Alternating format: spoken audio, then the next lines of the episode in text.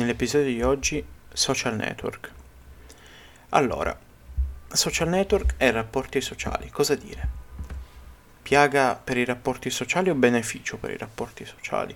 Beh, probabilmente l'unica cosa che si può dire con certezza è che mh, mm, i social network hanno cambiato nettamente i rapporti sociali. Al giorno d'oggi eh, la cosa più normale quando ci si approccia a un'altra persona e chiedergli appunto un profilo social e questo non fa altro che aumentare in noi le aspettative su quella persona perché ci basiamo sul suo profilo social. Sicuramente questa è una cosa che eh, ci fa un po' strano, ma se ci pensate anche noi nel nostro quotidiano, appena ci avviciniamo a una persona, magari ancora prima di approcciarsi addirittura si scopre il nome e si va a cercare il suo profilo che sia Instagram o Facebook o altro. E questo fa sì che eh, aumentino probabilmente anche i pregiudizi e le idee, i preconcetti, perché guardando il profilo ci facciamo delle idee, ci facciamo delle aspettative e a volte purtroppo capita anche di decidere se frequentare o meno quella persona in base solo, eh, come dire, alla visione del suo profilo. È un po' una cosa spaventosa, però se non altro si deve dire che eh, questa cosa qui ha anche aumentato appunto l'importanza dei profili social, non solo nel mondo dei rapporti sociali, ma anche nel mondo del lavoro. Parliamoci chiaro, ormai eh, tenere un profilo social aggiornato è d'obbligo, almeno che non si voglia fare la fine di una sorta di eremita che si vuole escludere dalla società, perché ormai chi non ha un profilo social lo va a dire pubblicamente sembra quello strano, ed è una cosa inevitabile. La domanda che mi sorge spontanea a questo punto è come sono cambiati questi rapporti dopo l'arrivo dei social network? Sono migliorati? Sono peggiorati? E in questo episodio cercheremo di dare una risposta a questo dubbio amletico e o almeno ci proveremo. Io penso che eh, i rapporti personalmente siano migliorati sotto certi aspetti, ovvero sotto la comunicazione. Ora è più facile comunicare, ora è più facile conoscersi e questo dà più possibilità appunto di conoscere gente nuova. In che contesto la si conosce appunto non è il massimo, perché diciamocelo, suona ancora strano sentir dire dove vi siete conosciuti? Eh, su Facebook. Però penso che superato questo primo momento bisogna anche ammettere a mente lucida che i social network ci hanno dato la possibilità di eh, conoscere più gente. E questa è anche un po' la cosa che ci spaventa, perché appunto non sempre chi si conosce come ce lo aspettiamo, non sempre è chi dice di essere. Però sicuramente sotto questo punto di vista è migliorata la situazione. Mentre secondo me è peggiorata dal punto di vista eh, appunto del del lato umano, per, dal lato umano, perché se prima eh, ci si basava su altre cose per valutare se quella persona era affidabile o meno, adesso si basa, ci si basa sul, sul suo profilo. diciamo che una persona che eh, non ha tanti follower o non posta tanto, automaticamente si autoesclude dalla società, ma viene anche vista in maniera strana e quindi molte volte viene proprio passatemi il termine, schifata dall'altra persona perché comunque al giorno d'oggi non puoi non essere mm, sui social, non puoi non aggiornarli in continuazione. Quindi secondo me il lato umano un po', eh, come dire, ne è inefficiato a questa cosa perché mm, viene appunto meno il lato umano in favore di quello che è un lato social, quello che è un lato dell'apparenza. In questa società appunto dove l'apparenza è tutto, avere un profilo social con pochi follower o poco aggiornato vuol dire automaticamente eh, dire a me della società non interessa, io sono quello che sono e se a te non interessa escludimi pure. E così succede. Perché, eh, perché? Bella domanda. Penso che un po' l'abbiamo voluto noi. Mi ricordo i primi anni in cui è uscito Facebook ed è partita l'iscrizione di massa Facebook, poi Facebook giustamente si è andato pian piano a, come posso dire, estinguere, passatemi quest'altro termine, in favore di qualcosa ancora più superficiale. Poi è arrivato Instagram e diciamo che eh, Instagram appunto basa molto sull'apparenza, il format di Instagram sono foto postate sul proprio profilo, quindi se non è quello basarsi sull'apparenza, perché diciamocelo chiaramente, sul tuo profilo vai a postare foto che sono di momenti felici, non vai a postare foto tristi, quindi effettivamente più si è andato avanti con i social, più l'apparenza l'ha fatta da padrona. E ormai eh, in questo mondo digitale dove l'apparenza è tutto, ormai eh, si tende a far vedere solo il lato migliore delle persone, poi quando ci si incontra dal vivo e viene fuori il lato peggiore e ci si spaventa perché appunto si era fatta quella famosa, ci si era fatti in testa quella famosa aspettativa che poi in realtà è risultata essere sbagliata. O meglio, non è risultata essere sbagliata, è risultata essere imparziale, non completa, perché appunto vedendo solo i social vedi solo la parte migliore. Quindi, facendo un riassunto di questi primi 5 minuti di chiacchierata, direi social migliorano il lato delle conoscenze, ti fanno conoscere più persone, però ti fanno perdere un po' il lato umano. Ecco, potremmo chiudere così la registrazione, saremmo tutti felici, però non è così semplice la situazione perché non tutti sono assuefatti dai social, non tutti sono sui social, non tutti usano i social per conoscersi, perché poi comunque la stessa definizione di social network è, è difficile da dare, cioè WhatsApp per alcuni un social, Facebook anche, Instagram un po' meno, per assurdità anche le chat di incontri, i siti di incontri sono social al giorno d'oggi perché puoi fare le live, puoi mettere le storie, quindi se noi facciamo entrare nella nostra categoria social anche i siti di incontri, le cose cambiano perché un sito di incontri, ad esempio, ti dà le possibilità di conoscere più persone, però normalmente una volta che li conosci provi subito a vederle, quindi forse in questo è un po' meno social, diciamo, un sito di incontri, però è altrettanto social. Ma dato che la definizione di social non è ancora, o meglio, la definizione di social è chiara, cosa è social e cosa no, non tanto. A questo punto mi viene a dire, chi eh, non è assuefatto dai social? E eh beh, eh, chi non è assuefatto dai social probabilmente guarderà altri aspetti, terrà conto di altre situazioni, però sicuramente diciamo che eh, prima o poi un pochino sarà influenzato, perché anche chi non è influenzato dai social, diciamo che è influenzato dalla società, o meglio, eh, non è detto che se uno non è assuefatto dai social non si faccia influenzare dalla società che ha intorno. Perché, ripeto, magari a furia di sentirsi dire, ah, ma ti dovresti fare un profilo, ma ti dovresti fare un profilo di qua, ti dovresti fare un profilo di là, alla fine magari quella persona lì si fa il profilo e diventa assuefatta dai social.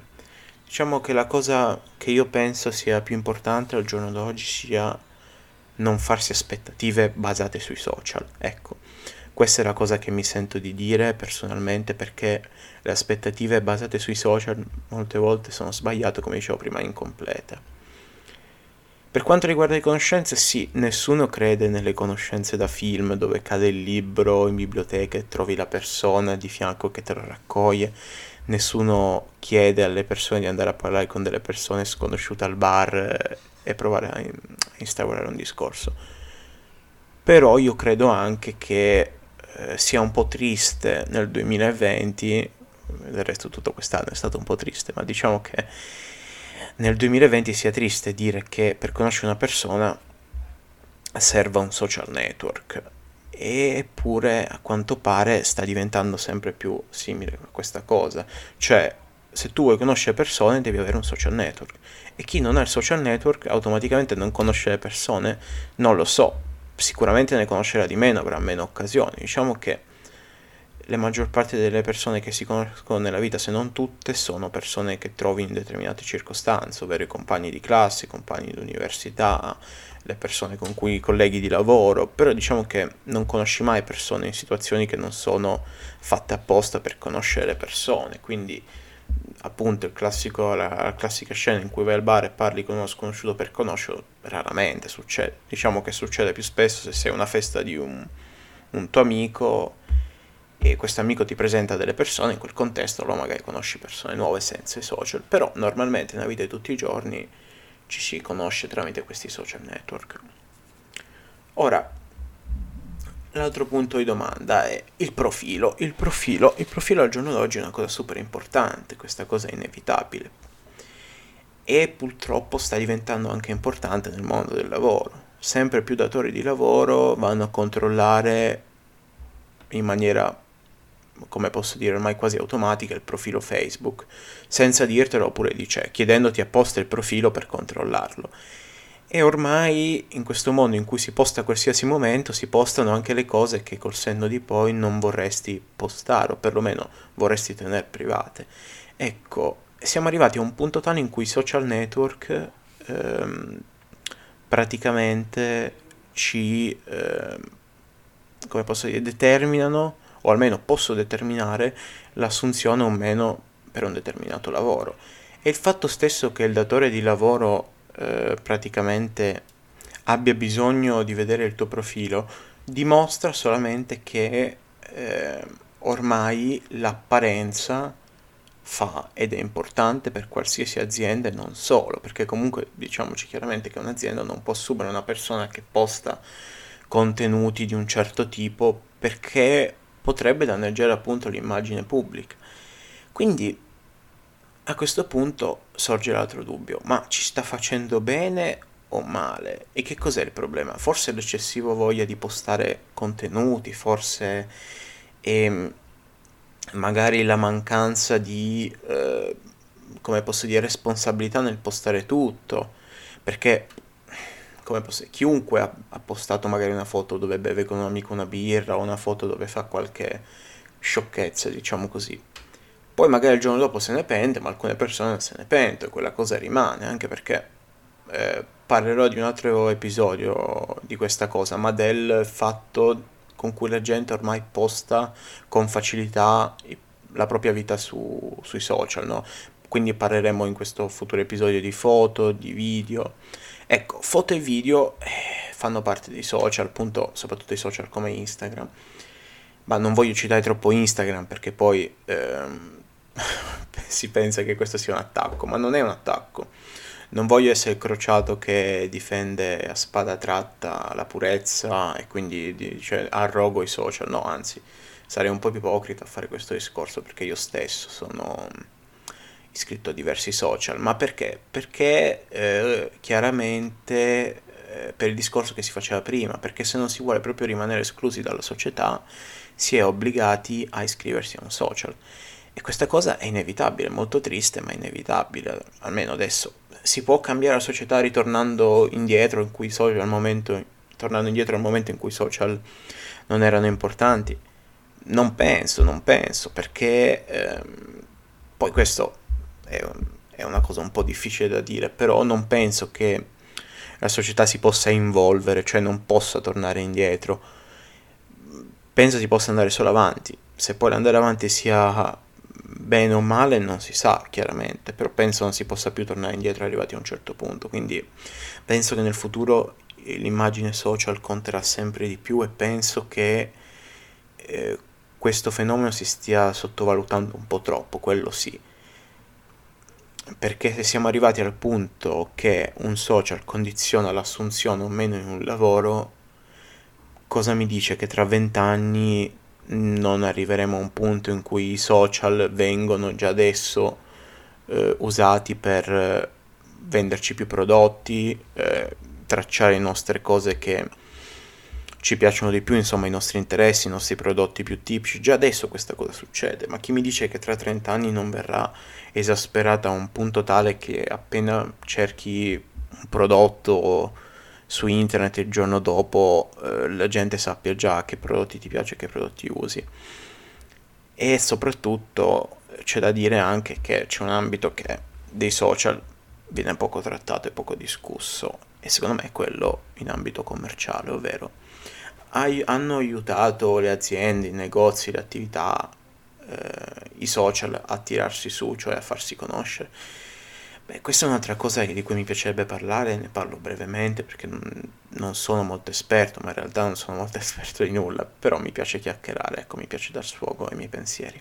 Ecco, secondo me sì, sì perché eh, molti negozi, molte attività, soprattutto di nicchia, prima non si conoscevano e grazie ai social sono riusciti ad arrivare a più persone possibili. Questa è stata davvero una cosa che secondo me è stata fantastica. Forse l'unico aspetto che mi sentirei dire eh, a mani basse che è proprio l'unico aspetto ottimo al 100% dei social, mentre prima quello dei rapporti sociali è una parte buona e una parte cattiva.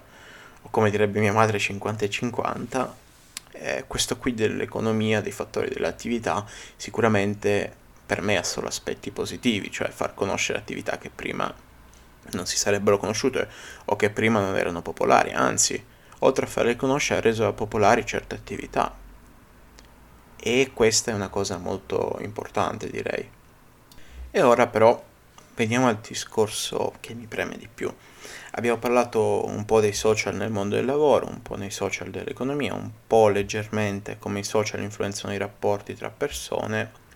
Adesso mi premerebbe parlare di come i social influiscono a livello sociale però nei gruppi, nei gruppi di persone e soprattutto che fenomeni negativi abbiano comportato questi social. Allora, sicuramente adesso l'esclusione o eh, la delusione o la felicità passa tramite i social. Cioè, eh, una persona che ha pochi follower si sente inferiore a una che ne ha di più e la persona che ne ha di più si sente legittimata magari a non parlare con quella che ne ha di meno proprio perché ne ha di meno. Questa è una cosa molto triste. Ed è, un, ed è, proprio la frase che ho detto prima che mi ha colpito, non è una mia frase, ma l'ho voluta riportare perché è davvero bella, appunto. La felicità al giorno d'oggi, nel 2020, passa attraverso i social. I social sono un veicolo di felicità o di tristezza. E questo è il punto focale del discorso, ovvero in molti gruppi eh, si tende a escludere persone che non hanno un determinato profilo social, che non hanno un tot di follower o che comunque vengono considerati, tra virgolette, persone non adeguate a stare in quel gruppo. E i rapporti stanno quindi degenerando. Non, se fino a 10 anni fa, 10-12 anni fa, il bullismo era solo fisico psicologico, ma si verificava solo in luogo, cioè io ragazzino andavo a scuola, venivo picchiato, venivo deriso. Adesso con i social si parla di cyberbullismo, cioè i social hanno fatto nascere una nuova forma di bullismo, il cyberbullismo, che eh, permette di perpetrare perpetrare il bullismo tramite uno schermo. Cioè hanno portato una nuova piaga sociale, questo è inevitabile, non si può negare. Se prima il bambino poteva venire bullizzato sulla scuola, adesso può essere bullizzato da casa tramite un computer o un cellulare. Quante storie stiamo sentendo in questi ultimi anni di persone bullizzate, derise, portate addirittura a suicidarsi tramite social network e tramite schermi da commenti idioti o quante persone vediamo filmare col cellulare due persone che si picchiano per poi postare questa cosa per fare notizia. Quindi la mia domanda è siamo felici di questa cosa, siamo felici che i social network abbiano creato una nuova piaga sociale che si chiama cyberbullismo e soprattutto questo cyberbullismo di cui, che abbiamo creato adesso, pensiamo davvero di esserne esclusi al 100%? Cioè non è mai capitato a nessuno di scrivere un commento un po' troppo aggressivo, di deridere qualcuno, di postare una foto che magari non doveva essere postata, perché ricordiamoci che non, non, è che per forza bisogna insultare una persona per fare cyberbullismo, anche il postare una foto che l'altra persona non vuole per deriderla, per deriderla è cyberbullismo.